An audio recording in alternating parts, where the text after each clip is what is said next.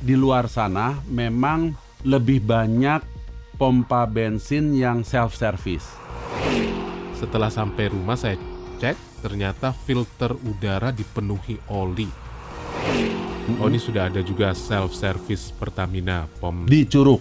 uh, Oh, self service Pertamina itu ya. Klinik Otomotif Sonora. Sharing informasi seputar dunia otomotif bersama Bebin Juwana. Persembahan dari Radio Sonora. Podcast Klinik Otomotif Sonora.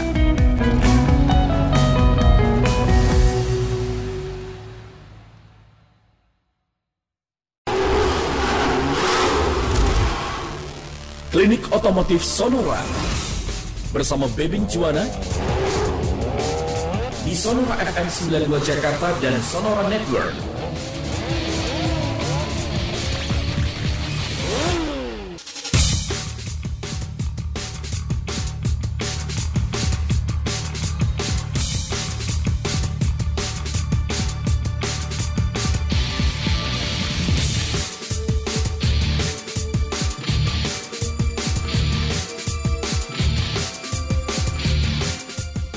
Selamat pagi.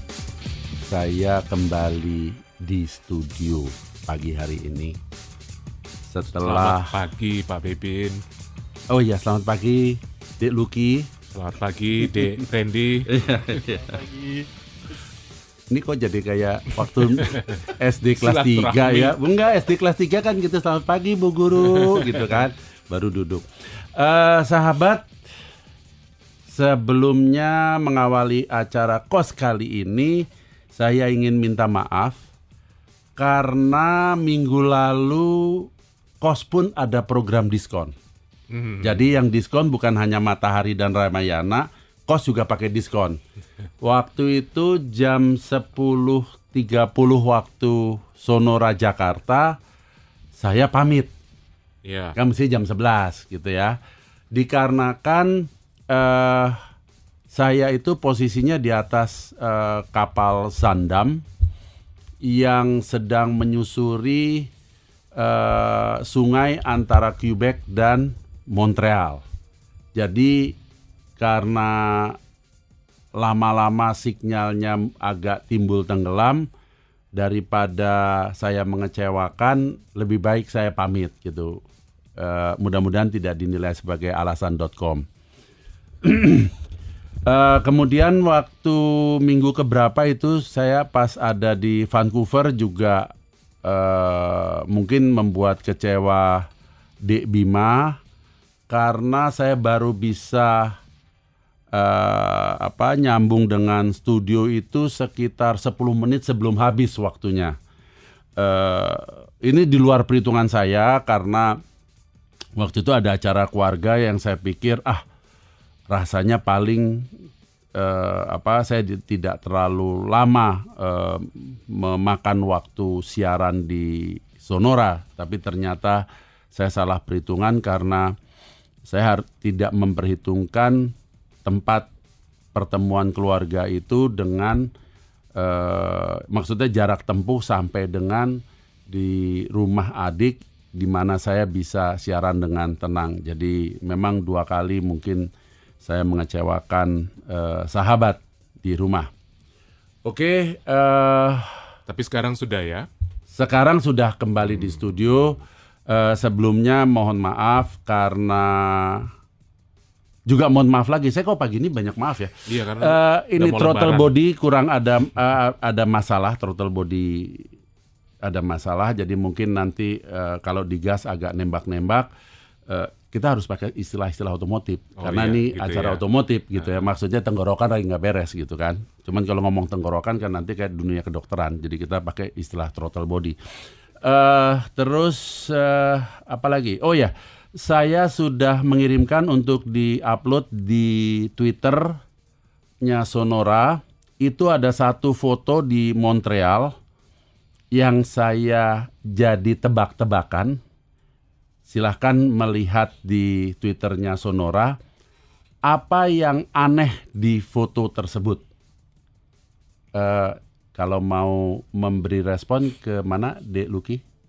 Saya nggak hafal nomornya soalnya. boleh langsung di Twitternya, di komen, at Sonora FM 92, atau melalui eh, WhatsApp seperti biasa di 0812 112 9200. Iya, coba saya lihat. Kalau Belum- belum mau ada nih di telepon, Twitter. belum bentar, bentar, naik. Bentar, bentar, bentar. Ada foto kita berdua nih.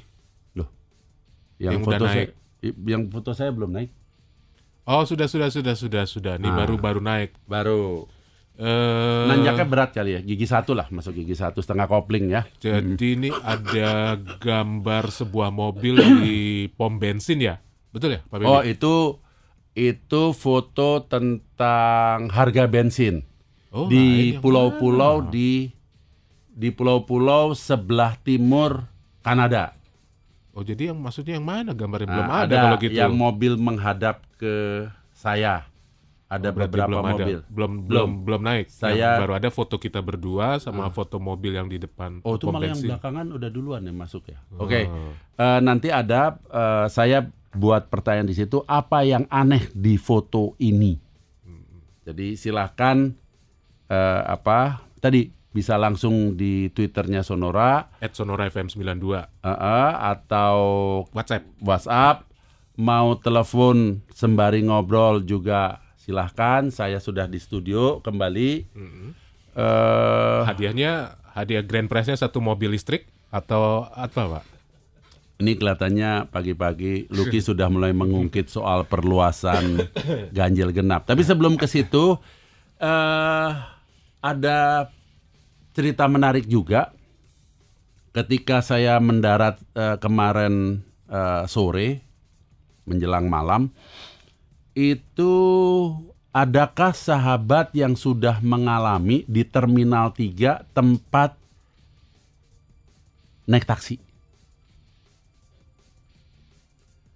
Kalau keluar dari Terminal 3 mau naik taksi apa yang dialami? Nanti saya mau ya, ab- abis ini saya mau berbagi pengalaman saya dan apa yang terjadi kemarin sore dan eh, Ini kira-kira sebulan setengah Pulang ya berarti ya. Nah, setelah mendarat jadi mendarat pulang tiba ya. di Cengkareng, Eh, keluar Terminal dari 3. Terminal 3, Naik taksi. jalan ke tempat antrean taksi. Apa yang pernah dialami oleh sahabat Sonora? Hmm. Yang saya alami kira-kira sebulan setengah atau dua bulan yang lalu, itu aneh bin ajaib. Awalnya saya berpikir, wah sekarang sudah tertib. Pakai nomor urut Antrian taksinya. antre, untuk antrean taksi. Ada antrean untuk Bluebird dan non Bluebird. Ya kan? Kenapa saya bilang asik? Karena tadi mesin. Wih, canggih. Am, kayak kita ke bank ngambil antrean pakai nomor. Ya gitu kan? Nah. Ternyata yang tadinya saya tersenyum menjadi Manyun. manyun. Kenapa? Waktu itu saya lihat ada oknum yang sengaja menghabiskan nomor di antreannya Bluebird. Gila kan? Maksudnya Ini gimana gila beneran nih. Jadi maksudnya begini. Real yang sedang antri katakan nomor 24, 25, 26. Terdatang lagi mobil 3. Gini. Yang ada di mesin itu karena si orang itu ngambilin nomor terus. Adanya 56, 57, 58. Kalau Lucky jadi saya di situ, mau antri Bluebird nggak? Ah, ah. Mau. Karena kebetulan saya melihat tingkah pola oknum ini, ya kan, saya jadi rada cuek. Hmm. Karena berarti kan nggak real. Kalau saya ngambil nomor setelah si oknum, kan saya dapetnya nomor 59. Padahal yang sedang dilayani baru sampai 26. Mau nunggu nggak 30 mobil? Kan seolah-olah gitu kalau nggak tahu nih. Hmm, Karena kebetulan saya tahu dalam hati setan bener nih anak. Tapi Pak Enggak Pipin bukan itu, anak sih udah tua sih, cuma kelakuannya kayak anak-anak. Pak Pipin waktu itu udah dapat nomornya kan? Sudah dapat kan? Saya megang jadi saya bilang, "Del, Jadi ini nomor nggak real dong. Orang banyak yang dibuang ke tong sampah sama si oknum. Maksud maksudnya nangkep ya Iya, cerita iya, saya. iya. Konyol kan? Nah, kalau kejadian tadi malam lain lagi. Saya dalam hati udah dak dikduk. Saya nggak tahu nih oknum siapa yang nyuruh. Karena di antrian yang non Bluebird itu nomornya wajar. Jadi misalnya sedang dilayani nomor 33 yang ada di mesin 34. Wajar dong. Jadi kan ketahuan. Oh, saya cuma nunggu dua, saya cuma nunggu. Nggak seperti ini, seolah-olah saya nunggu 30 mobil, padahal nomor yang 30 itu adanya di tong sampah. Petugas yang di sana juga nggak tahu kan, cuman setelah 28, 29, nggak ada yang datang. Nomor 29 ada di tong sampah. Oknumnya itu apa Makanya saya dari nggak tahu siapa yang nyuruh. pakai seragam kah, orang biasa kah, bajunya petugas? biasa. Kalau dibilang iseng kudu nempeleng kan, bener dong. Tapi kalau memang punya niat tertentu, mendingan ditonjok, bener nggak? Iya. Sama bonyoknya udah Terus tanggung. niatnya apa dia? Jadi ini kali ya supaya orang Males Nggak mau ke- nunggu. eh, ngal- males ke Bluebird kan, oh, konyol kan. Nah, tapi kalau pengalaman saya tadi eh, kemarin sore menjelang malam itu si mesin udah nggak operasi. Jadi naik taksi atau antre taksi di sebuah apa ya? Di sebuah bandara internasional serasa di pasar. Iya dong, supirnya pada ke tengah, Pak, Pak, ikut teman saya aja, Pak, gitu. hmm. Kan beda. M- Maaf nih, saya bukan bukan membanding-bandingkan, tapi ini kan kisah nyata, ya kan? Di klinik otomotif Sonora kan kita berbagi cerita, berbagi pengalaman.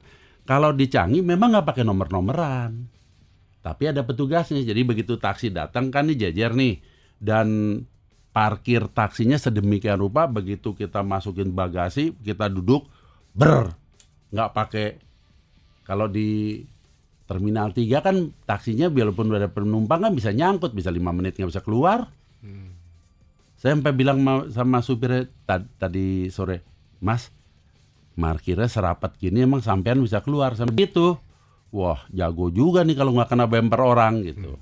Ya kan? Ini ini sorry lagi saya banding-bandingkan dengan di Canggih itu yang jadi petugas ampun udah tua.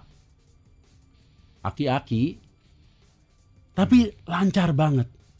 Jadi kita kan antre ya kan taksinya juga jejer. Jejernya bukan ini eh, miring. Miring gitu kan. Dia nanya how many people? Ke satu grup gitu. Oh kami cuma bertiga. Oke. Number one. Ini berapa? Number two. Lancar sekali tanpa mesin yang pakai angka-angkaan begitu. Lah supirnya juga bukan kayak kejadian saya tadi malam. Supirnya Nyamperin. lagi- nyamperin. Pak sama saya aja pak. Gini gini gini. Karena kebetulan semalam saya bilang sama istri ah kita naik wuling aja yuk. Ya memang nggak nggak nggak ngarepin eh, apa ikut antrean Bluebird. Itu ada wulingnya ekspres. Udah naik wuling aja yuk. Ngerasain wuling gitu. Udah berantri. Cuman supirnya memang udah nyamperin. Kita lagi dorong troli dia udah nyamperin. Ya itulah Sahabat, pengalaman di sebuah bandara internasional yang kita banggakan, tapi ya sepertinya masih perlu dilakukan penataan kembali. Dan penataan itu sebetulnya lebih bersifat mengaitkan dengan disiplin yang akan menggunakan jasa taksinya maupun taksinya sendiri maupun petugasnya. Iya, betul. Saya pikir sih seperti itu, nggak nggak rumit-rumit amat. Ketika ada kemauan untuk disiplin dan tertata rapi, ya udah. Sama seperti kemarin saya harus menunggu bagasi sampai satu jam. Kalau anda lagi-lagi nih cerita Terminal 3, saya bukan gagah-gagahan karena masuk Terminal 3. Eh di tempat ngambil bagasi sekarang rapi nih. Sudah dikasih eh apa stiker di lantai batas troli Oh, Kalau troli maju-maju atau penyok semua nanti itu relnya eh, kok yang apa sih istilahnya itunya Beltnya. ban berjalannya eh, koper ya kan itu. Saya sempat menegur dua orang. Jadi saya udah taruh satu, saya lihat cukup per- eh, terpelajar, eh, masih muda, diselonongin. Saya tepok aja pundaknya kelamaan. Saya nggak pakai ngomong mbak bibu, saya tunjukin di lantai. Itu ada ba- dia kan nggak buta aksara toh. Hmm. Kalau buta aksara, mohon maaf nanti saya jelasin. Tapi karena dia nggak buta aksara, oh dia baru mundur. Yang konyol lagi ada mestinya sudah paruh baya ya, eh, dua ibu-ibu. Saya kan nggak sopan kalau nempok-nempok sembari nunjuk-nunjuk lantai. Bu, bu, itu ada batasnya. Tahu nggak jawabannya apa? Tuh yang sana juga maju tuh keretanya. Muntap saya digituin. Bu, kalau orang lain nggak bener, kita ikut nggak bener. Hmm. Baru dia mundur. Ini pengalaman nih, ya kan? Jadi, ya itulah. Kayaknya kok urusan disiplin dan saya yakin, yakin seyakinnya yakinnya ketika orang-orang ini ada di luar, nggak usah jauh-jauh di Singapura aja bisa tertib, bisa disiplin. Kenapa di negara sendiri nggak bisa sih? Kok terus kumat semau gue nya sama emang gue pikirin, iya kan? Ini yang terus terang memprihatinkan. Nah barulah sekarang, tapi kurang lima menit, gimana lu? Kalau mau ngomong soal perluasan bagaimana? Ntar aja deh. Ntar aja. Bahas yang lain dulu deh. Cerita aja lagi Pak, panjangin. Cerita lagi ya, tambah lima menit lah ya. Nih biar Jadi, biar bandar nggak so- tekor nih. Soal disiplin itu ya. Mm-mm, soal disiplin. Dan budaya juga kali ya. Ya. Terus eh, kalau cerita lagi tadi pagi subuh eh, ya saya udah jalan nih ceritanya di jalan tol, Mm-mm. ya kan? Eh, di depan saya ada sebuah Avanza apa Xenia. Saya nggak terlalu perhatikan, tapi sosok eh, mobilnya seperti itulah, kira-kira jam 6 ya. Kelihatannya seperti mau mudik, ya keluar kota lah. Oh, Oke. Di atas mobil ada rak, ada barang bawaan yang diikat Mm-mm. dalam hati asik nih kalau dibahas. Artinya begini, waktu menjelang mudik Lebaran eh, di Kompas TV juga eh, kita kan membuat syuting tentang bagaimana membawa barang bawaan di atas rak, rak yang di atap, gitu kan? Jangan terlalu tinggi, kemudian karena itu akan mengganggu center gravity atau titik berat kendaraan beserta penumpang karena nambah tinggi kan. Balance akan terganggu yang dari pengalaman saya pasti menimbulkan suara bergemuruh, coba aja mobil dipasangin rak, kemudian segala rupa diket di atas, itu akan menimbulkan suara gemuruh. Yang jelas meningkatkan hambatan dan membuat bensin boros. Nah itu yang saya lihat tadi pagi, aduh kayaknya pengemudi mobil ini, ini bukan mendengar klinik otomotif Sonora gitu. Karena kalau eh, pendengar klinik otomotif Sonora mestinya sudah tahu kesalahan yang dibuat karena eh, barang bawaan di atas raknya terlalu tinggi, diikatnya juga Hmm, kalau dia bilang ini mah udah aman, saya berpikir itu se- sebuah dus. Kita kan nggak tahu. Nanti di Kerawang kah, di Cikampek kah, di Cirebon kah, kalau mendadak hujan itu, itu kardus apa nggak jadi ini, nggak jadi bubur. Iya. Begitu jadi jadi lembek aja, bukannya bisa berhamburan. Bukan bukan masalah si pemilik kendaraan akan kehilangan barangnya atau barangnya akan berkurang, bawanya 10, ntar sampai tujuan tinggal 6 gitu kan. Tapi kan bisa mencelakakan kendaraan di belakang. Iya. Karena nggak ditutup plastik. Saya mikirnya begitu. Dan terlalu tinggi dan ya menurut saya agak sembrono lah Jadi saya juga ingatkan lagi walaupun ini bukan musim eh, apa mudik eh, saya saya sendiri berpikir gini dengan eh, bagusnya jalan tol ke arah timur tentunya akan saya sendiri berpikir iya ya nanti kalau lewat Bekasi Kerawang sudah nggak macet sekali-sekali ke Jawa bawa mobil seperti dulu ya kan waktu saya muda dulu kan asik juga gitu kan Iya. back nostalgia eh, dengan jalan tol nggak selalu harus naik kereta atau naik pesawat ke ke apa ke arah timur gitu Jawa Tengah maupun eh, Jawa, Jawa Tengah maupun Jawa Timur gitu.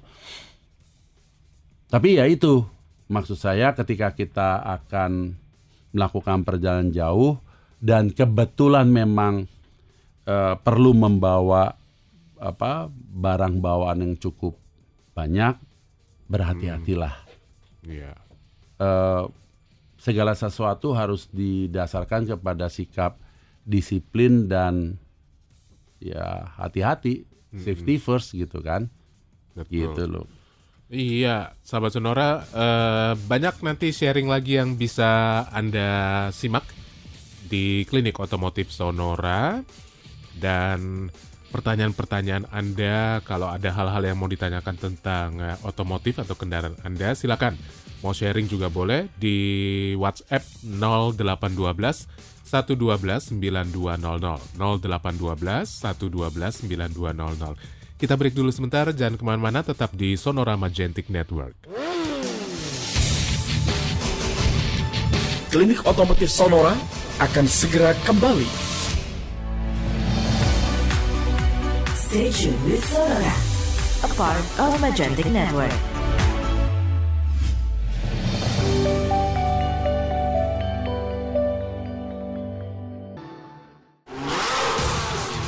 Kembali kita ikuti Klinik Otomotif Sonora.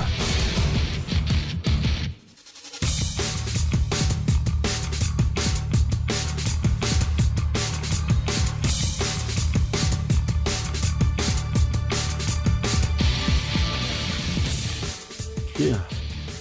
sekarang kita sambung lagi Lanjut lagi kita Pak Ah, Bibin. Sahabat Sonora yang mau sharing pertanyaan-pertanyaan ataupun sharing komentar pendapat Anda termasuk yang mau menjawab tadi pertanyaan dan tantangannya Pak Bibin, foto di Twitternya Sonora yang dikirim Pak Bibin, silakan eh, di WhatsApp 0812 112 9200 atau langsung di Twitter ya Twitter @sonora_fm92 Twitter. Twitter. Ya. Oke. karena yang naik fotonya soal pom bensin Eh, ada beberapa foto nih. nah yang naik kan katanya pom bensin dulu dan sudah ada yang mengomentari Ah, ah. Nah, itu yang kita bahas aja dulu sedikit ya. Iya. Bahwa eh, di luar sana memang lebih banyak pompa bensin yang self service. Mm, Jadi artinya Anda turun, Anda buka tutup bensin sendiri dan isi sesuai. Jadi nggak mungkin salah dong kalau mobilnya diesel ya pasti eh, isinya diesel fuel. Kalau mobilnya eh, apa motor bakar biasa ya tentunya tinggal pilih mau yang oktan berapa. Pertamina juga beberapa di Jakarta yang besar sudah mulai self service, Pak. Self service ada. Loh, saya belum ngalamin loh. Ada. Khususnya buat motor. Sering karena motor kan antrian cukup Hmm, panjang. panjang, banyak. ha. Jadi mereka sudah mulai banyak kok di, gaj- eh, di Cara Ketapang. pembayarannya Jadi ya, kita antri ke petugas satu petugas, mereka di dia yang ngatur di komputer.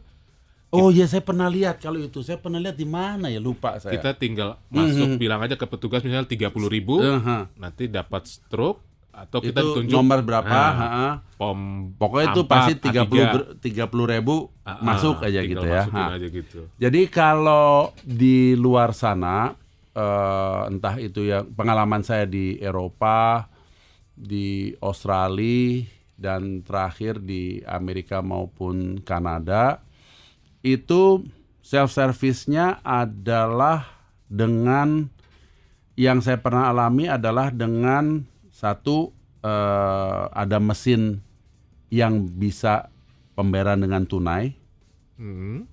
ya kan? Jadi mesin. seperti istilahnya, tapi tolong jangan disamakan dengan mesin Setor setor ATM. tarik yang di di ATM itu, tetapi eh, dia bisa membaca Ah. ini uang lembaran berapa dan koin berapa. Karena eh, ya ngomong jujur aja eh, terakhir waktu saya mengembalikan mobil sewaan itu juga karena saya punya koin cukup banyak cemplungin aja koin. Lah kan saya kan nggak tahu nih koin kalau dihitung kan lama banget gitu kan cemplungin aja biar mesinnya yang baca gitu kan. Pokoknya eh, apa terkumpul uang sekian aku minta bensin ini gitu kan. Nah, ada yang pakai kredit card. Cuman eh, pakai kredit card ini ini punya permasalahan sendiri. Kemarin di Kanada eh itu di kota mana? ya? Pokoknya yang di timur, Halifax nggak salah. Yang oh enggak enggak enggak di Boston. Di Boston kredit card saya nggak bisa dibaca. Hmm. Dia sampai nanya, this is international credit card. Yes. Oh, you should go inside.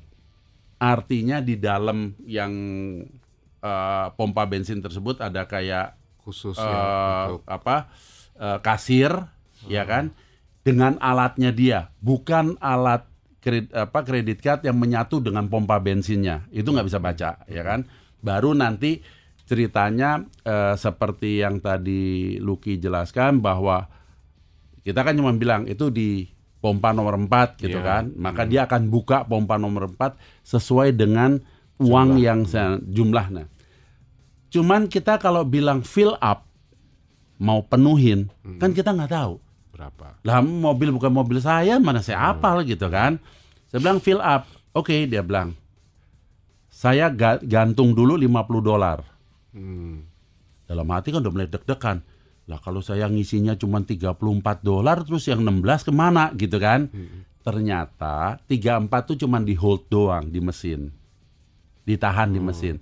Tiga, begitu 34 udah cetek. Ya udah. Yang 16. tadi kredit card saya cuman bukan, Oh. yang kredit card saya cuman dipotong 34. Hmm. Kan norak kan saya orang kampung, mana ngerti begituan kan. Itu pengalaman.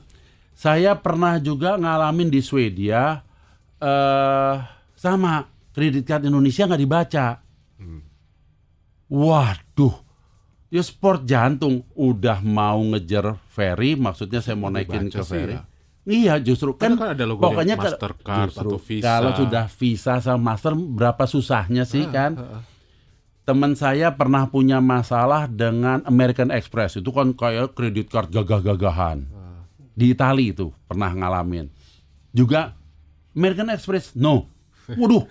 Saya bilang lu mau gagah ya dengan American Express. Kagak diterima hayu gitu kan. Eh ya itulah. Kalau kita eh, cerita-cerita soal pengalaman di luar sana soal self service tetapi ada juga yang memakai asisten ceritanya Kalau yang di fotonya Pak Bibin ini self service-nya self service benar-benar pakai mesin semua, nggak ada Mesin. orang. ada orang cuman satu di dalam. Andaikan kredit card ini kita colok, kita dia kan bikin otorisasi, otorisasi gitu kan. Kita bilang yang tadi, tolong blokir deh 50 dolar gitu. Hmm, hmm. Ini please remove your uh, credit card. Matilah. Iya, iya. Saya butuh bensin. Bagaimana kalau suruh please remove gitu kan? Kalau kita di sini kan masih ada petugas karena Petugasnya, baru mulai, belum ya. belum sistem Terus semua. saya juga pernah ngalamin di Prancis. Nah, ini yang konyol lagi nih. Kredit card Indonesia tidak bisa dibaca di kayak office-nya kayak kios kecil lah. Ada petugasnya. Kan nggak bisa dibaca. Saya ke tempat dia dong. Iya. Maksud saya kayak di kredit kayak di pompa bensin lain kredit cardnya di kios di ininya kemudian tolong on kan pompa yang saya mau pakai misalnya pompa nomor 2 gitu kan. Saya bilang ini bagaimana kok nggak bisa? Dia cuma tangannya cuma gini-gini doang loh. Apa melambai-lambai doang. Ya. Lu nggak helpful banget. Ya habis Pak Bibin nanyanya ini gimana? Nggak bisa. Kan dia nggak ngerti bahasa Indonesia, Pak. Ya ini maksudnya diterjemahkan sudah. Oh gitu. Nah, Saya pikir Pak Ben ngomongnya gitu karena- kok petugasnya. Enggak. Maksudnya gini, Pantesan dia bingung nggak ngerti. kalau kalau di Prancis susahnya ketika kita nggak bisa bahasa Prancis Ah, susah. ribet banget. Iya, iya, iya. Ini pengalaman ya eh, silahkan kalau ada apa sahabat-sahabat yang mau mengomentari eh, cerita saya di luar sana. Kemudian foto yang sebetulnya menjadi pertanyaan apa yang aneh dari foto ini?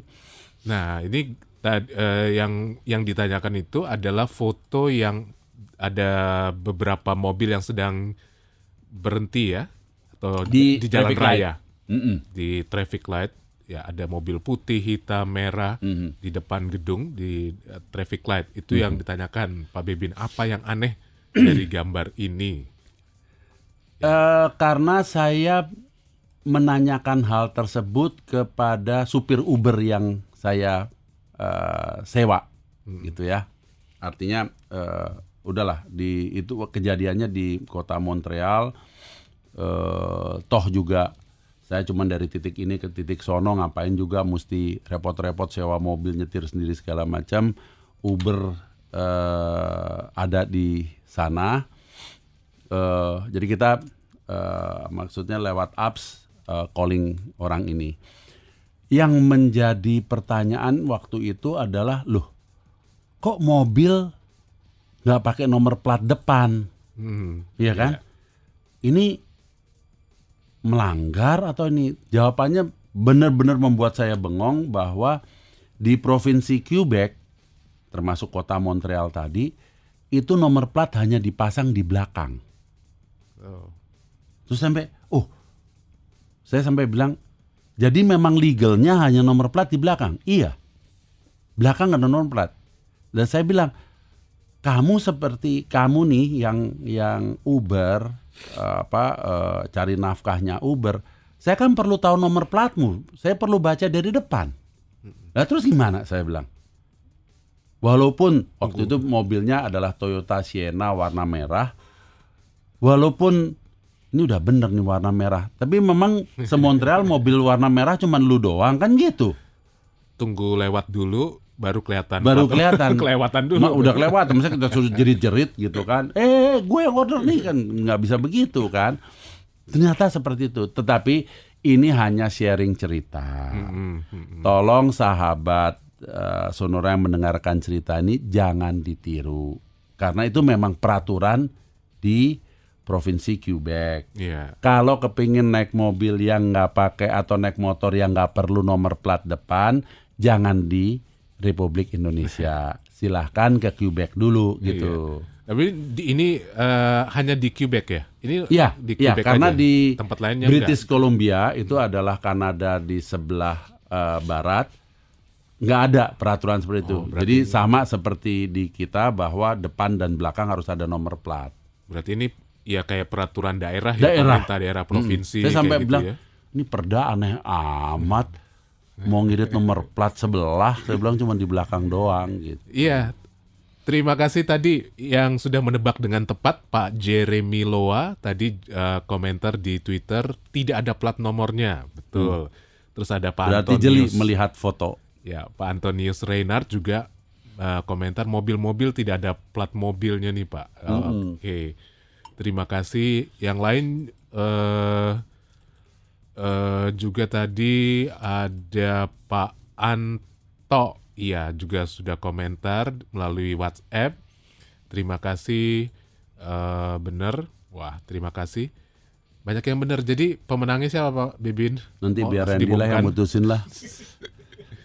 atau biar nanti serahkan aja kepada Tuhan yang Maha Kuasa ya, biar Tuhan yang menentukan. Oke, eh, baik kita akan sharing sekarang pertanyaan yang sudah masuk ya Pak Ya. Bipin. Jadi tadi sudah sharing cerita panjang lebar, tapi boleh silakan kalau masih ada yang mau sharing, saya akan bacakan dulu yang eh, pertama dari Pak Brahma Sidik di Medan. Mm-mm. Eh, mobil Matic kalau habis apa nih ya? Kain close ya? Apa maksudnya nih? Kain close. Tanda-tandanya apa? Eh, mobilnya itu Kijang Innova 2010. Kalau digas getar seperti melindas gundukan kecil yang di zona-zona sekolah itu. Apa salahnya? Apa Pak Bibi? Kalau digas getar. Getar. Seperti kalau lewat polisi tidur yang kecil-kecil itu loh. Hmm, hmm, hmm. Gitu. Nah, sekarang masalahnya kan begini. eh getarnya ini apakah datang dari suspensi karena tadi kan kesannya Pas seperti melindas. kena gundukan gitu kan? Atau datangnya dari mesin? Kalau datangnya dari mesin, karena tadi disebutkan Innova tahun 2010, kan udah 9 tahun. Hmm. Memang tidak disebutkan status odometernya sudah berapa kilo gitu kan. Tetapi kan saya menjadi bertanya kembali selama ini pemeliharaan mesinnya seperti apa? Kok kesannya getarnya tuh dari mesin, Iya. ya kan? Hanya eh, disampaikan seolah-olah seperti meliwati gundukan depan sekolah, ya. Nah, tadi ini kaitannya dengan mobil Matic, ya. Kalau kaitannya dengan mobil Matic, mungkin mesinnya baik-baik saja. Yang punya mulai punya masalah adalah transmisinya karena Hmm. ketika saya di eh, Kanada itu ketemu teman lama, dia mengatakan bahwa eh itu mobilnya yang udah umur berapa ya?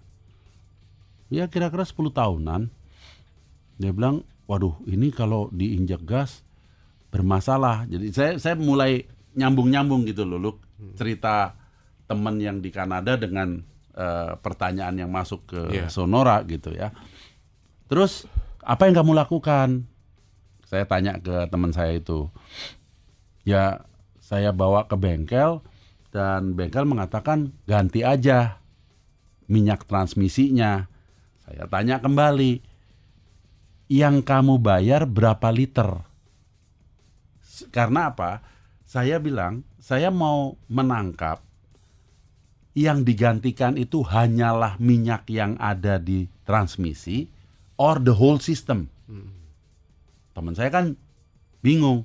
Maksudmu apa dengan the whole system? Saya bilang di transmisi Matic itu ada yang namanya converter. Converter ini isinya cukup banyak, bisa 2-3 liter tuh yang tersimpan di dalam converter. Belum lagi minyak Matic itu didinginkan di depan. Artinya kan ada selang atau pipa ke depan dan balik lagi. Belum lagi seperti ada radiator atau bagian dari radiator yang khusus mendinginkan minyak transmisi. Artinya, kalau Anda hanya mengganti 4 liter, ini berarti yang melulu ada di transmisi loh, saya bilang. Yang tadi di converter di jalanan apa per- ke depan untuk didinginkan dan kembali lagi ke transmisi, ini nggak keganti. Ya, tapi eh, dia melakukannya berkali-kali, dua kali kalau nggak salah, tidak hanya sekali. Isi baru dihidupkan, Buang. buang lagi, baru final gitu ya. Oke, terus resultnya apa? Hasilnya apa? Ya udah masalah saya hilang.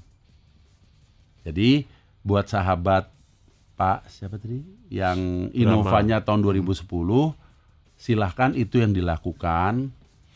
Rasanya kalau mesin Anda memang pemeliharaannya baik, saya kan khawatir kalau eh, apa sudah 9 tahun dan pemeliharaannya kurang baik, ini akan nah sekarang-karang ini bisa jadi masalah gitu. Iya. Yang idle-nya gemeter lah, yang katanya mesinnya cegukan lah dan sebagainya dan seterusnya.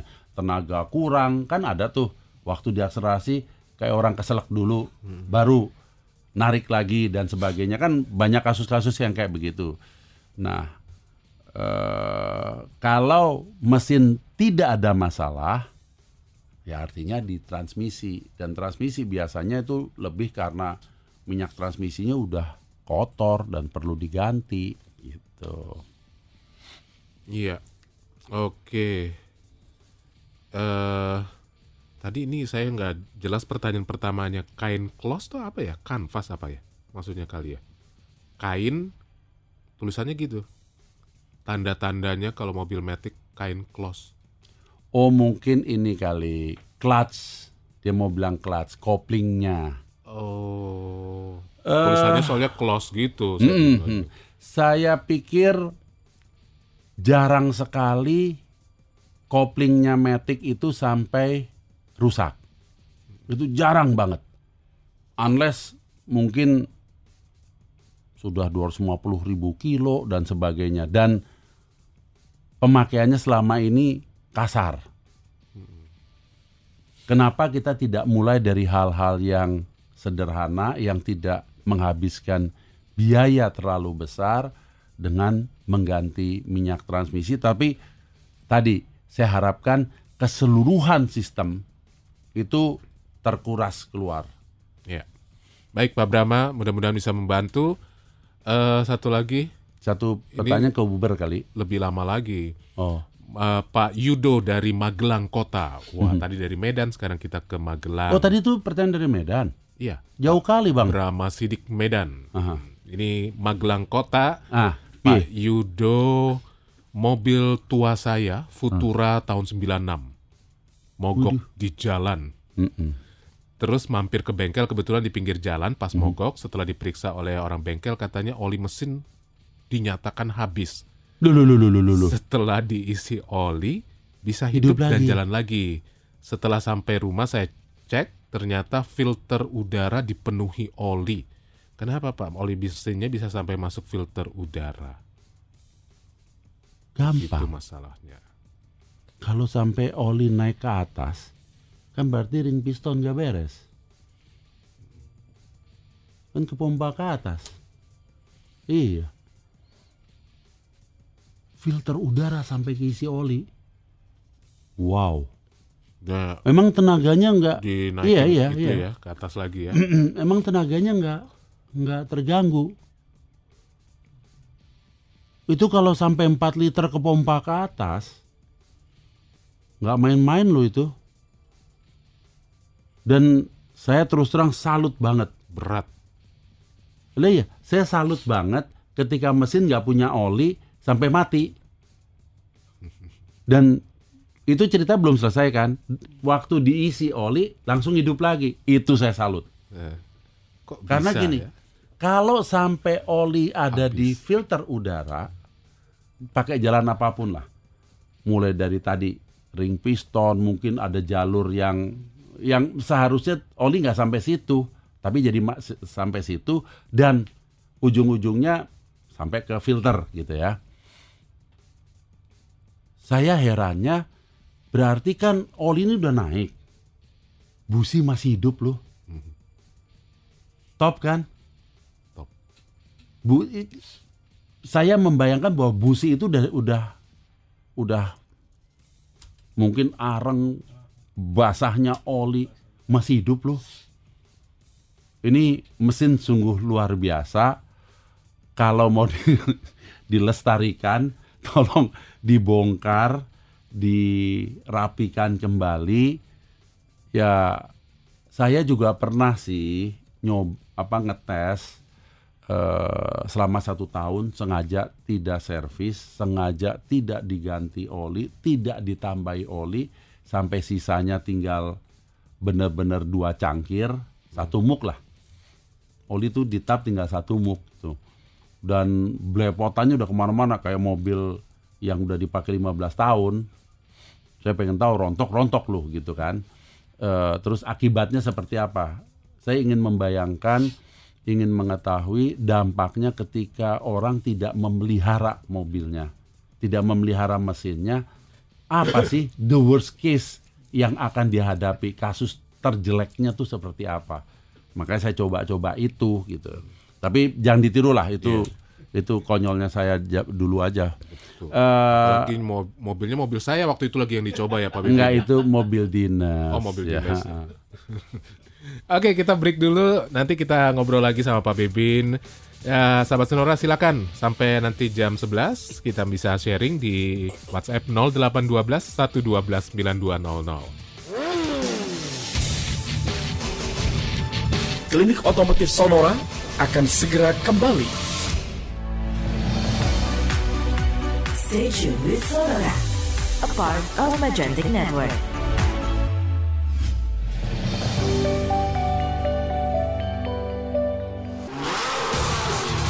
Kembali kita ikuti Klinik Otomotif Sonora.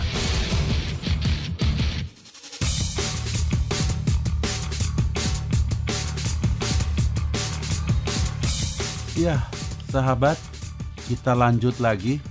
Ada pertanyaan yang masuk atau kita mau bahas soal tadi? Wah, pertanyaannya ada dua kuintal nih Pak Bebin banyak. Oh, sekarang pakai kiloan.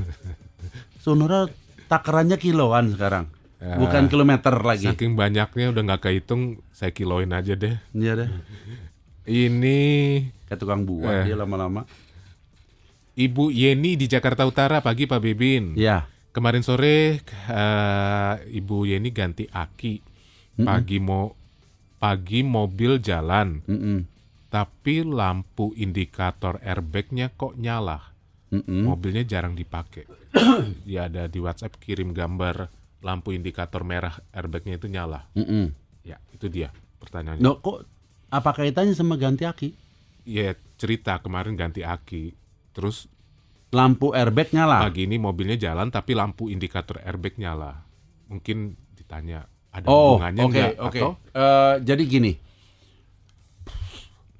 karena ganti aki, kemudian kalau lampu airbag nyala, mobilnya apa ya? Sebaiknya sih, nggak disebutkan. artinya perlu ada yang di reset ini. Ah, Bukan berarti karena ganti aki terus airbag jadi bermasalah, enggak, nggak usah berpikir yang jelek-jelek, tetapi ya perlu reset gitu. Karena pergantian aki tadi. Jadi bawa aja ke bengkel resmi, ceritakan bahwa sudah diganti apa eh, yang kemarin itu diganti aki. Yang jelas lampu airbag nyala jangan dibiarkan.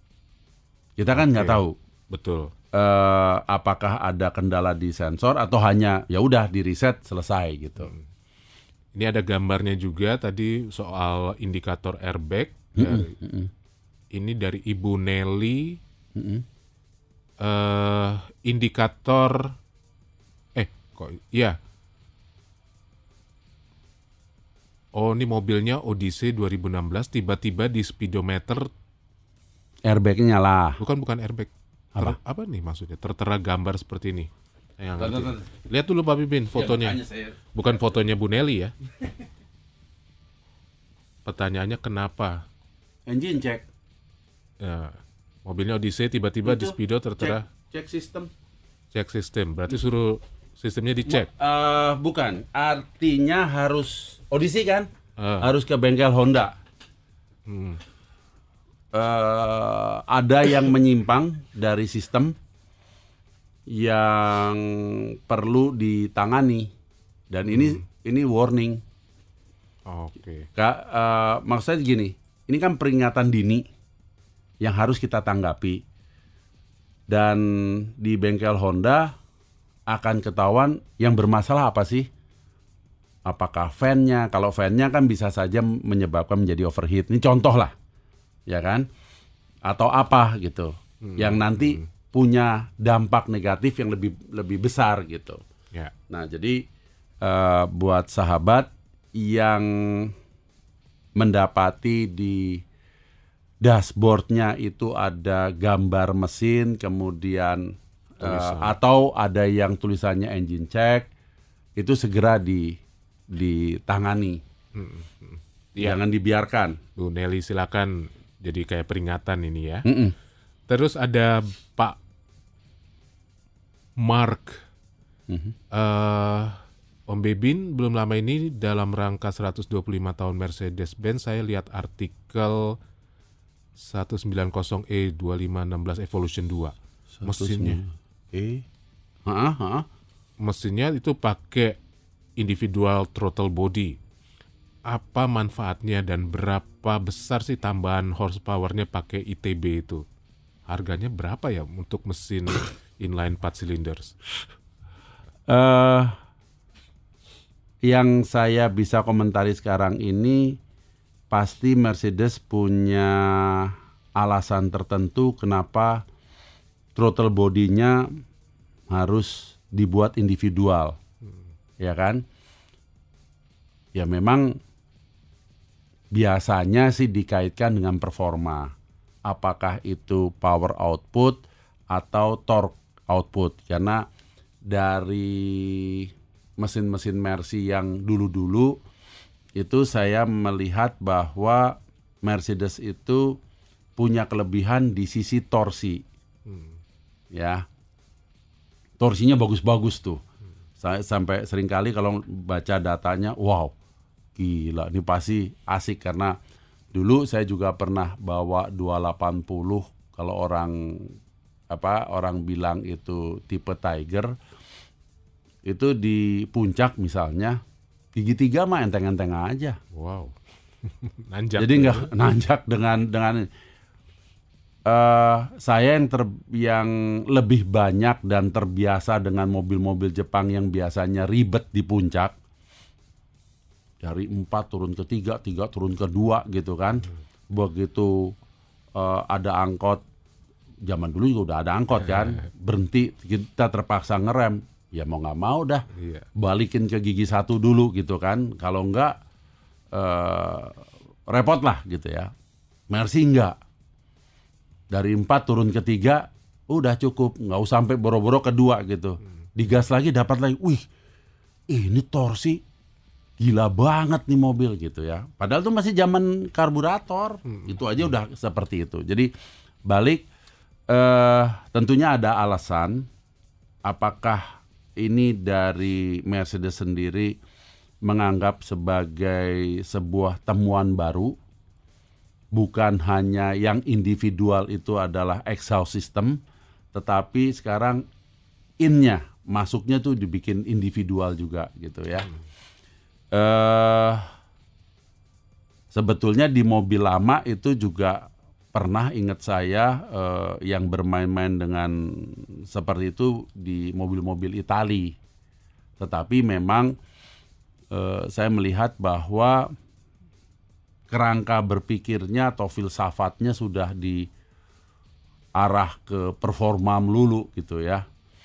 Eh, tanpa memperhitungkan apakah ini akan jadi boros atau ekonomis gitu. Tapi kalau sekarang penemuan Mercedes di saat-saat saat ini nggak mungkin kan hanya melulu yang diperhitungkan performa karena semua pabrik eh, mobil lebih cenderung memikirkan ekonomis karena itu yang bisa dijual sekarang. Makanya kan larinya kan ke hybrid lah, mobil listrik lah.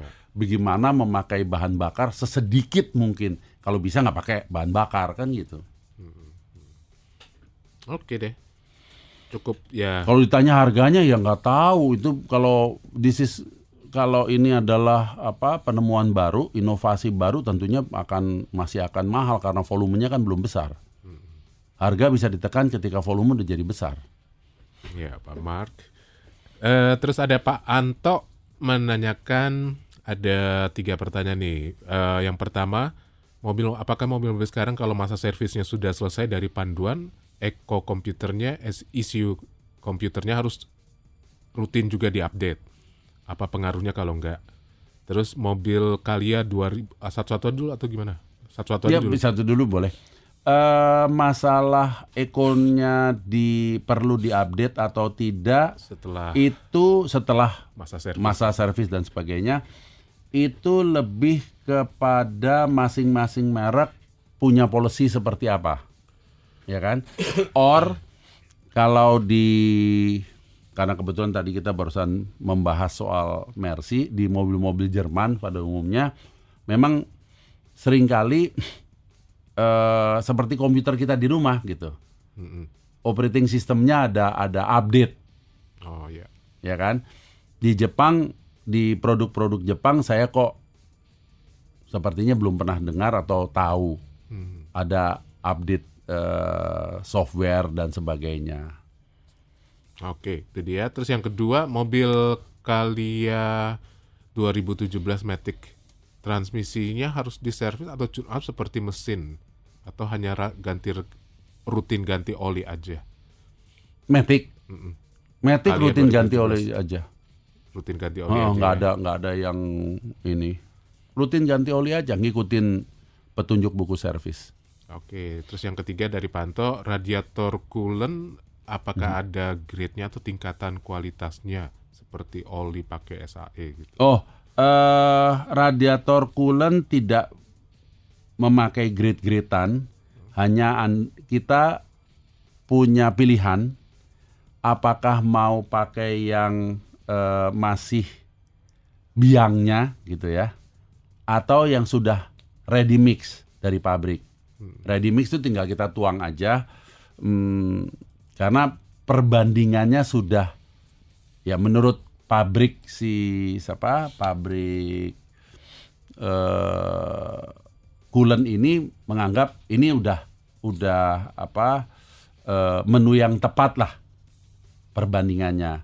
Atau kita lebih suka eh, memakai yang konsentrat. Yang tadi saya bilang istilahnya biangnya. Nah itu kita harus ikutin tuh petunjuknya supaya kadarnya nggak terlalu rendah. Maksudnya begini satu kemasan misalnya ditulis eh, cocok untuk 10 liter air gitu. Ternyata radiator kita 12 liter. Itu kan keputusan ada di tangan Lucky gitu kan Iya, kalau kita mau isi 12 liter artinya kadarnya akan turun, jelas kan? iya. Or Lucky bilang, waduh karena airnya mesti ada selisih 2, li, 2 liter dibanding petunjuk yang ada di kemasan. Oke, saya harus nambah lagi gitu konsentratnya. Tapi dengan konsekuensi di rumah jadi nyimpen sisanya dong gitu. Oh ya, begitu Panto. Mudah-mudahan bisa membantu. Lanjut ke berikutnya dari Pak Billy Atmajaya Budiawan di Kemayoran, Jakarta Pusat. Eh, mobilnya Daihatsu Alia 2015 kilometer 71300. Oh, tapi yang ditanyakan ini tentang tadi ya eh, apa roof box yang di atas mobil itu. Mhm. Eh, yang pertama, bagaimana sih cara yang aman untuk menempatkan barang di atas mobil? Terus kedua, tipe rak roof atau rak box apa bedanya dalam menempatkan barang di atas mobil? Tipe jenis mobil apa saja yang bisa dipasang kedua tipe ini? Amankah kalau dipasang di mobil jenis LMPV atau city car seperti Alia tadi? Oke, per- eh, pertanyaan sangat menarik. Sebetulnya yang perlu dilihat adalah eh, konstruksi dari mobil itu sendiri. Apakah memang dimungkinkan untuk memasang eh, rak? Artinya dalam kaitan bracketnya rak ini, ini cocok nggak sih dalam hal menumpu bertumpu kok menumpu? Bertumpu pada atap. Karena jangan sampai mengganggu konstruksi atap nih. Ya kan? Itu yang pertama. Yang secara umum kit- eh, saya selalu ingatkan adalah masalah titik berat gravitasi si kendaraan ini akan berubah. Artinya dengan kondisi apa pun apakah mobil sedan mobil sedan juga bisa saja gitu ya dipasangi eh, rak. Eh, saya sendiri pernah masang di sedan rak tapi untuk membawa sepeda.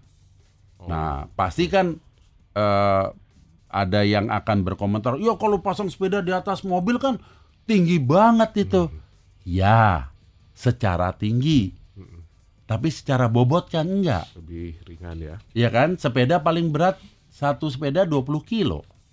Kalau dipasang dua sepeda aja baru 40 kilo. Dibanding kita begitu bisa memasang rak dengan baik, bracketnya maksudnya cocok dengan atap kita, tetapi kita lupa bahwa yang kita taruh itu lebih dari 80 kilo. Bahaya mana?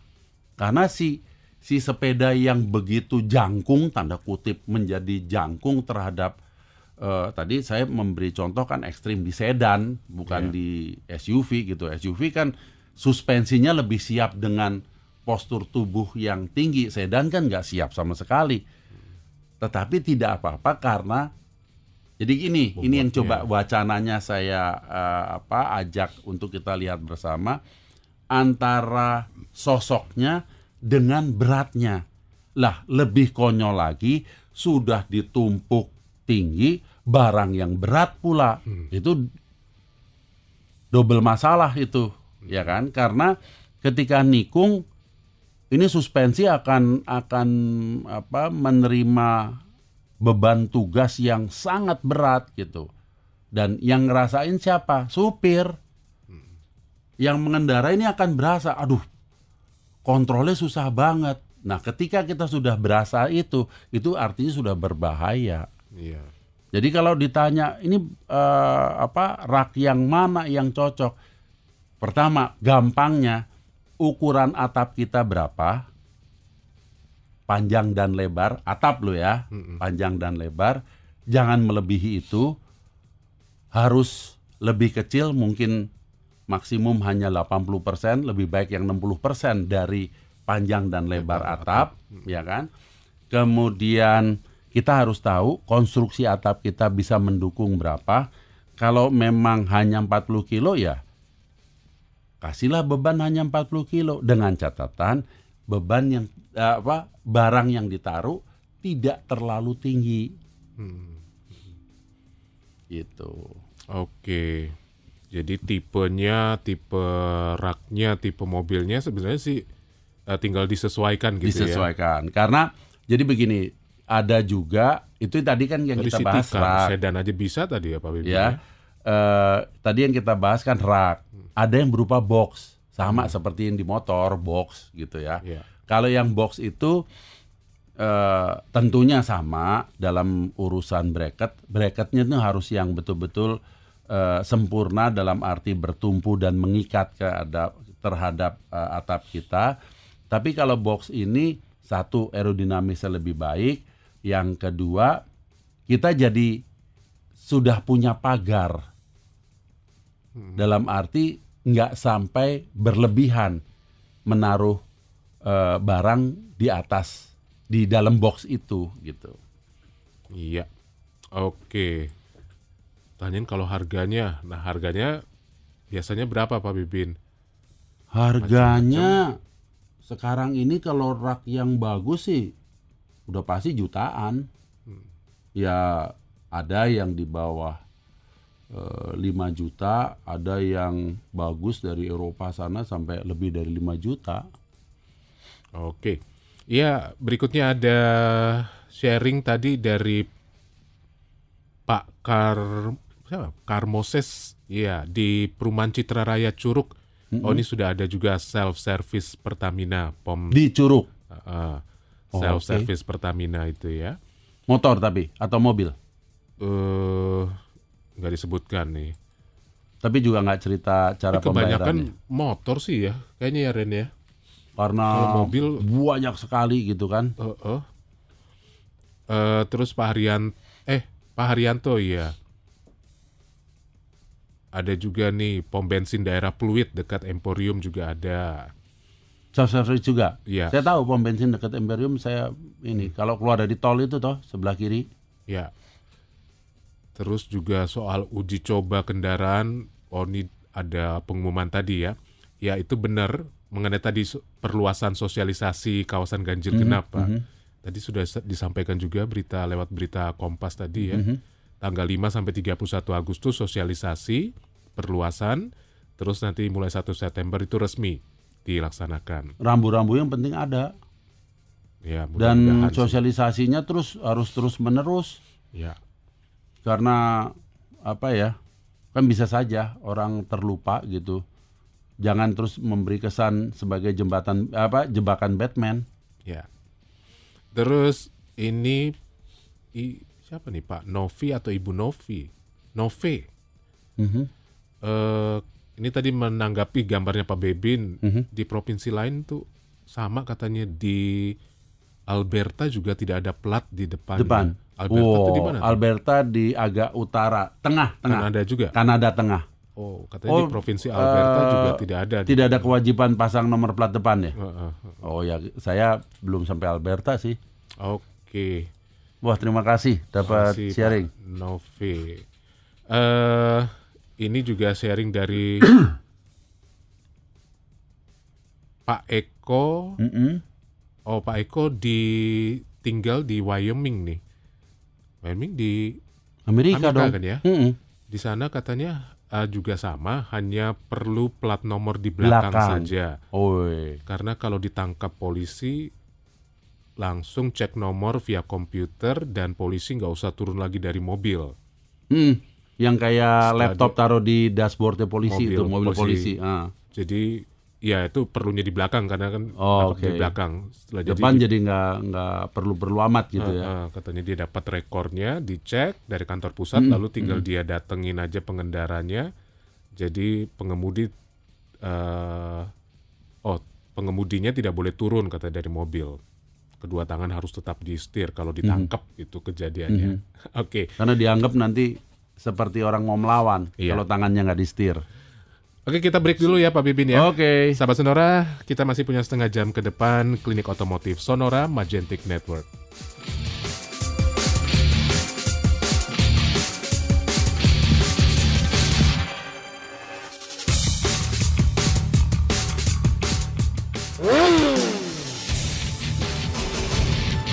Klinik Otomotif Sonora akan segera kembali.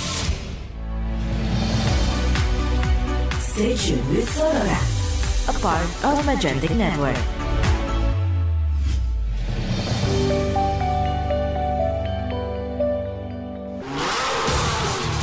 Kembali kita ikuti Klinik Otomotif Sonora.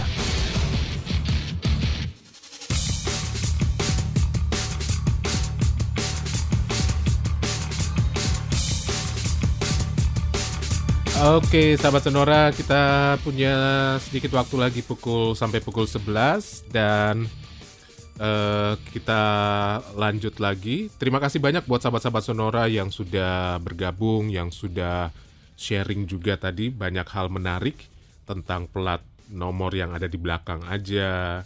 Terus ada juga tadi yang eh, sharing juga itu kain close itu maksudnya sama dengan kampas kopling atau eh, plat kopling gitu ya. Oke. Ya, Disclass ke mungkin maksudnya. Iya, habis saya langsung tulisannya kain K A I N K L O S S. Jadi saya pikir kain apa ini maksudnya bayangannya kain begitu ya. Baik, terima kasih buat semua yang sudah bantu kita, sharing kita dan juga yang ikutan eh, bergabung. Oke, mudah-mudahan bisa membantu. Ini ada eh, pertanyaan.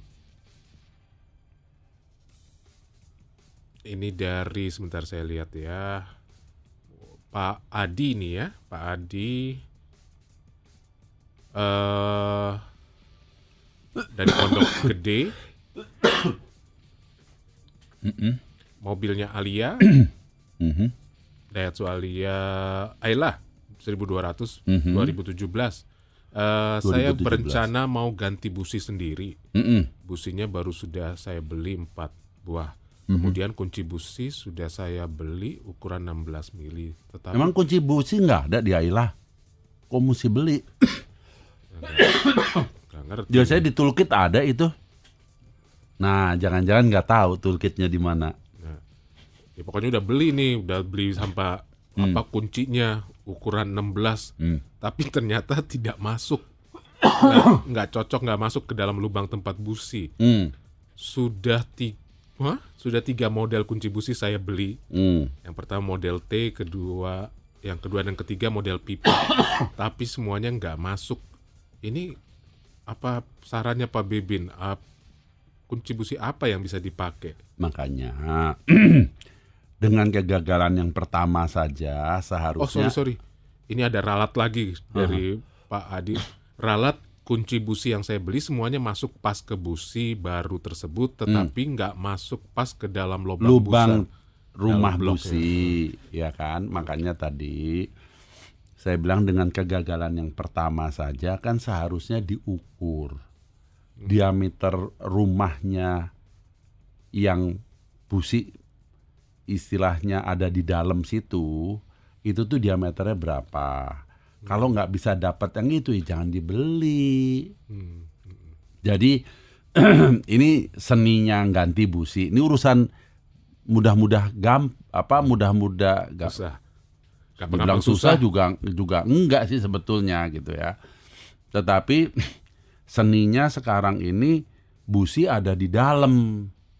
Nah, makanya tadi saya tanya, apakah di toolkit nggak ada kunci businya? Mungkin Lucky masih ingat zaman dulu Vespa pun punya kunci busi kan? Ingat nggak? Yang dibukanya kita puter pakai obeng di di at- di ujung satunya ada lubang Iya masukin. dimasukin obeng kita puter gitu kan sama aja gitu sekarang masa mobilnya nggak dapat kunci busi Hmm.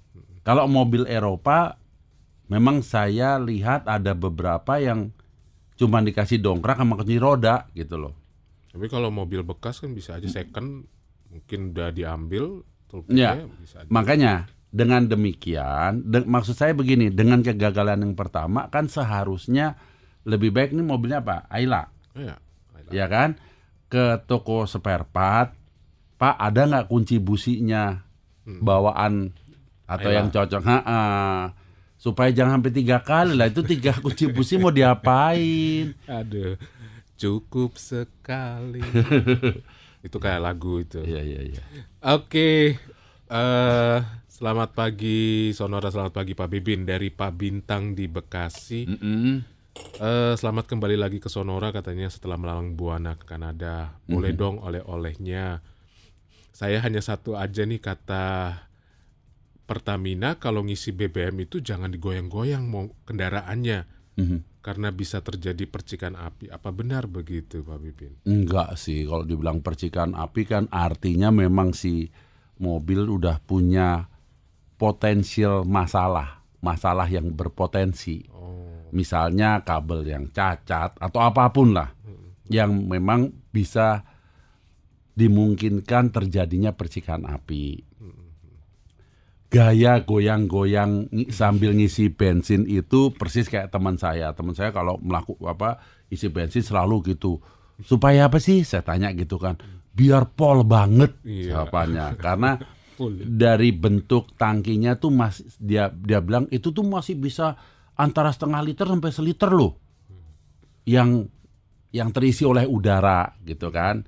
Ya saya karena namanya temen ya saya biarin aja yang goyang-goyang dia, yang capek dia, urusan dia lah. Kalau saya yang disuruh goyang-goyang malas banget gitu kan. Ya ini ini sekedar cerita, tapi kalau sampai dikatakan berpotensi menyebabkan kebakaran kok ya nakut-nakutinnya nggak masuk di akal. Oke, ya itu dia buat Pak Bintang. Terus eh ini siapa nggak ada namanya? Iya, mau tanya saya. Oh Adi di Jakarta. Eh, kalau mau meminang Mercy E220 itu masih oke nggak? Pilih yang manual atau matic Pak Bibin? Saya pikir mau matic atau manual sama aja. Yang menjadi permasalahan adalah pemilik sebelumnya memelihara dengan baik apa tidak. Ini yang akan membedakan berapa besar pengeluaran kita ketika kita pinang. Ya kan? Kalau memeliharanya dengan baik kan nggak banyak. Yang perlu diganti, yang perlu diperbaiki, yang ini, yang itu gitu kan. Tetapi kalau tadinya atau dulunya dihajar habis-habisan, disuruh kerja rodi, Ya sekarang giliran kita dong. Yang perbaiki ini dan itu dari A sampai Z gitu. Cuman itu aja. Nah, saya senangnya kalau bicara yang tipe-tipe lama itu kan lebih banyak mechanical. Mechanical parts. Artinya itu sering kali dengan kita goyang-goyang per komponen terus eh, secara visual kan kita udah sudah kelihatan oh ini ganti ya ini nggak usah Hmm. karet-karet pecah ganti gitu loh. Tapi kalau udah bicara yang belakangan ini itu kan banyak elektronik dan komputernya yang kita nggak bisa lihat. Kita udah nggak mampu sentuh sampai ke situ. Terus kita tahunya dari mana? Kan saya juga udah pernah cerita kan di kos bahwa dulu ada E itu aja nggak terlalu nggak terlalu baru sih tahun 2004 remnya aja udah pakai software. Terus saya bilang rem pakai software? Buat apaan? Saya bilang gitu kan. Iya pak itu mesti di upgrade loh terus kalau nggak di upgrade gimana? Bisa blong saya bilang lah cilaka dong. Lah bicara software apa sudah di upgrade belum di upgrade kita tahu dari mana. Berarti kan begitu besar ketergantungannya kepada yang punya komputer kan? Iya.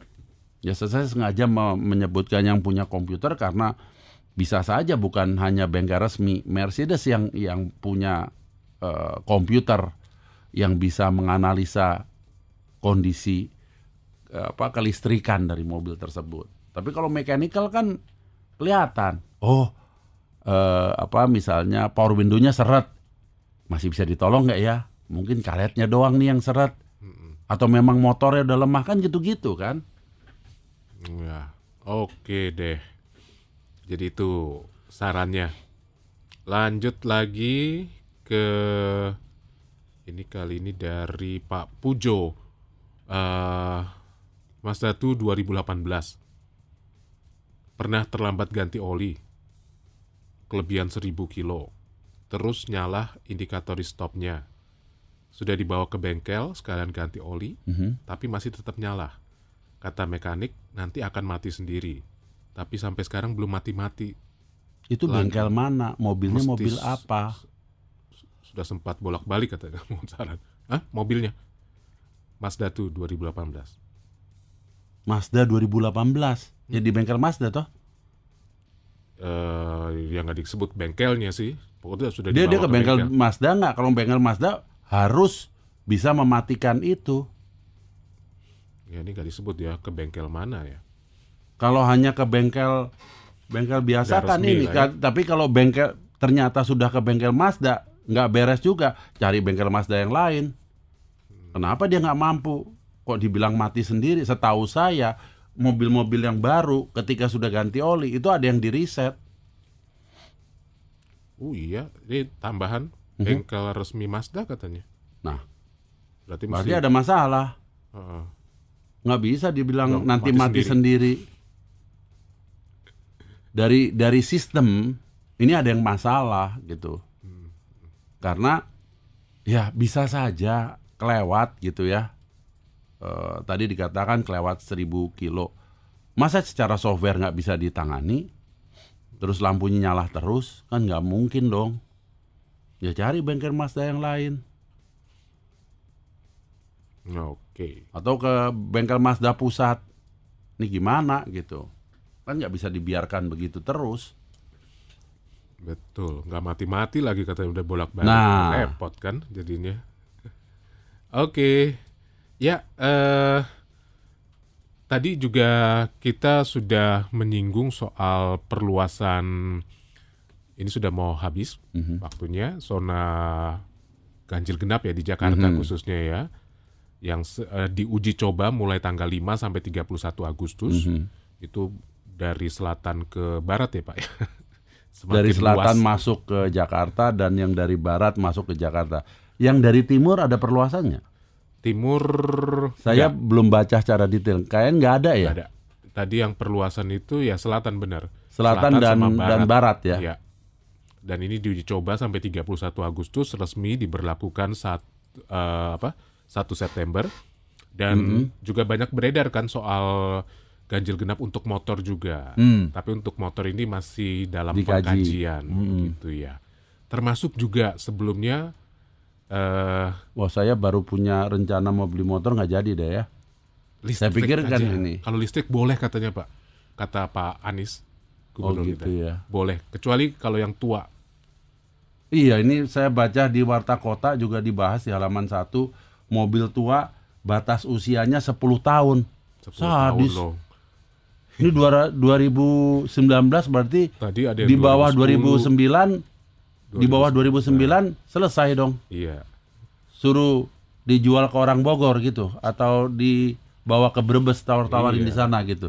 Mobil ke daerah, bawa ke Enggak, daerah. eh, inilah. Kok saya melihat seperti sebuah keputusan di dalam sebuah kepanikan.com. Iya kan? Sehingga yang disebutkan batasnya 10 tahun, ekstrim sekali gitu. Kalau tadi sih yang saya Alasannya kan katanya untuk mengurangi polusi, sih, kan. Pak? Ini uju- ujungnya kan polusi. Sekarang kan saya ingin sampaikan di tahun 2004 saja artinya sudah berapa? 15 tahun yang lalu kan. Hmm. Mobil-mobil kan sudah injection. Hanya tinggal segelintir kecil yang berkarburator yang yang mungkin sebagai penyumbang polusi. polusi. Tetapi kan kita mesti ingat, polusi itu datangnya dari mana? Dari bahan bakar kan? Nggak melulu dari teknologi mobilnya. Kan tiap kali ada keluhan, eh, pertanyaan yang masuk ke klinik otomotif Sonora, kita kan bolak-balik kita pancing bahan bakarnya apa sih? Hmm. Kalau masih berpremium ria, lah mobil tahun lalu juga bisa bikin masalah. Nggak usah tunggu 10 tahun. Oh gitu. Sedangkan mobil yang 2004, tadi kan kita ambil contoh Mercy 2004, apa pun gitu kan, itu udah injection, terus bahan bakarnya bagus. Emang polusinya sama. Maksudnya sebagai penyumbang polusi yang tinggi. Berarti Sedangkan pemerintah mencanangkan Euro 2-nya itu tahun berapa? Lah kok sekarang kok mau bikin aturan 10 tahun? Dengan tujuan apa? Ini kan urusan polusi kok jadi panik.com begitu? Ya dong.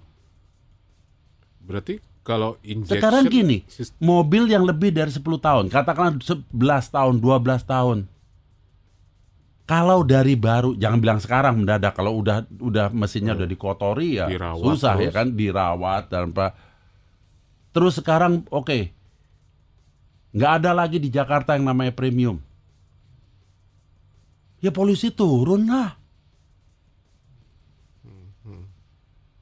Berarti bukan soal mesin bukan atau masalah bukan tadi diperluas mobil. segala macam. Saya saya di apa di kelompok WhatsApp wartawan-wartawan otomotif saya pertanyakan, emang dibendung dari selatan, dibendung dari barat maksudnya supaya di Jakarta Pusat bersih gitu? Karena yang mau diukur di Jakarta Pusat. Hmm. Kita kan melihat harus Jakarta kan bukan cuma pusat. Ada Jakarta Utara, ada Jakarta Barat, Jakarta Timur, Jakarta Selatan. Karena di di grup kami di wartawan-wartawan otomotif yang kita bahas kesannya tuh di bendungnya ke pusat. Iya kan? ya padahal di mana-mana tadi kalau tingkat polusi Kalau bicara tadi polusi sudah segitu tinggi. tinggi, artinya kan di mana-mana. Nggak cuman emang alat ukurnya cuman yang di dekat balai kota doang gitu. Jadi jangan dekat-dekat balai kota nih supaya ukurannya bagus gitu. Sama saya masih ingat sekali waktu pertama kali dicanangkannya Car Free Day. Dengan bangganya waktu itu gubernur pada saat itu mengatakan pada hari Minggu jam 8 diukur tingkat polusinya rendah sekali. Ya kalau hari Minggu di mana-mana juga rendah orang belum pada bangun.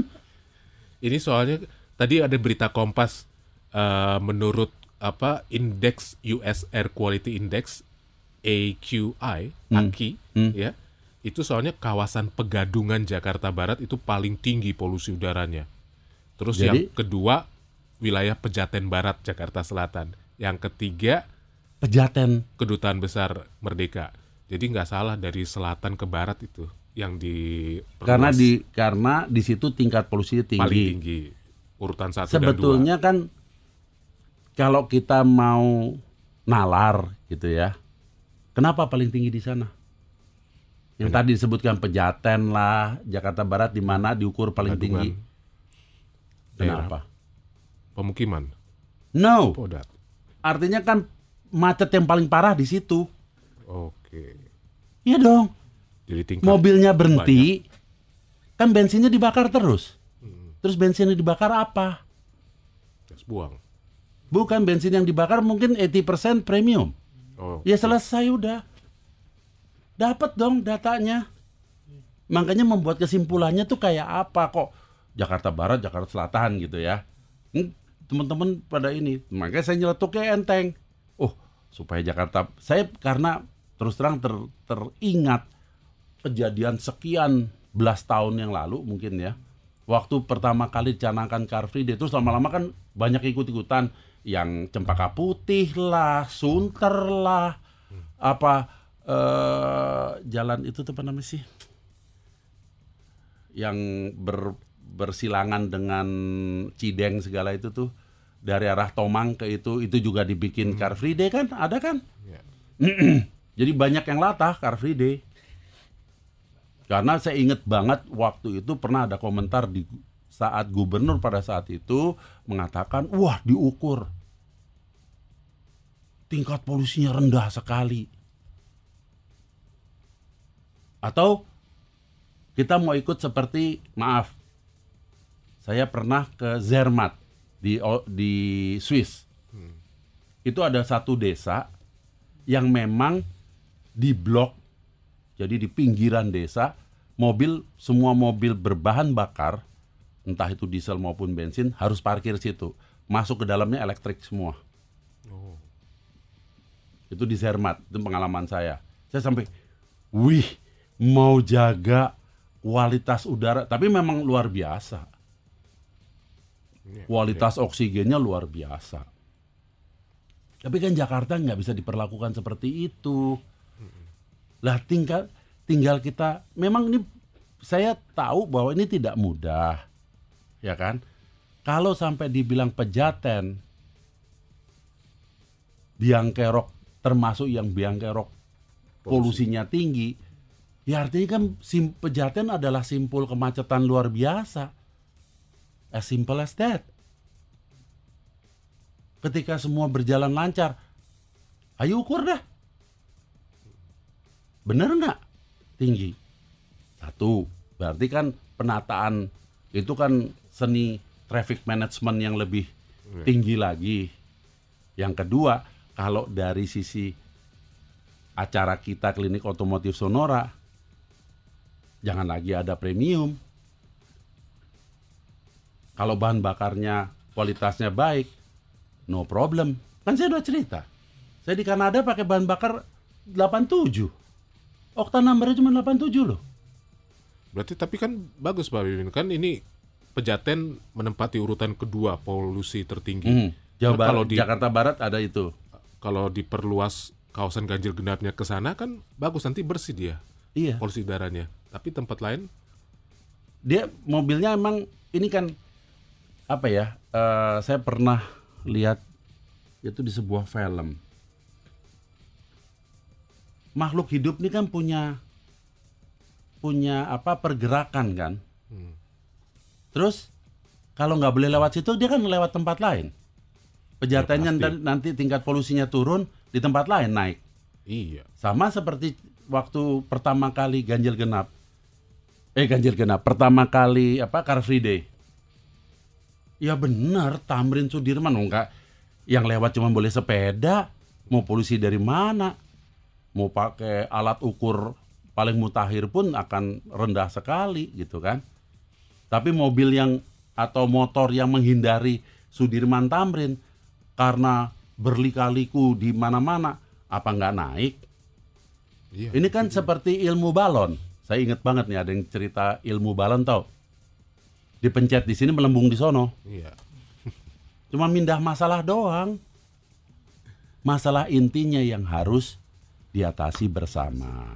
Bahan bakar tadi ya. Bahan Oke. bakar, terus kita biasakan pakai kendaraan umum, jangan lagi pakai kendaraan eh, pribadi. Hmm. Itu dong. Oke. Iya, udah habis nih. Iya. Mau Ini lanjut keburu, lagi apa? soalnya keburu emosi sih. Udah seru deh. Hmm. Coba tadi diamin aja kita ya Ren ya. Biar Pak Bibin ngomong terus ya, yang lain sampai jam 12. Ya, biar turun ngerokok ke bawah gitu. Oke.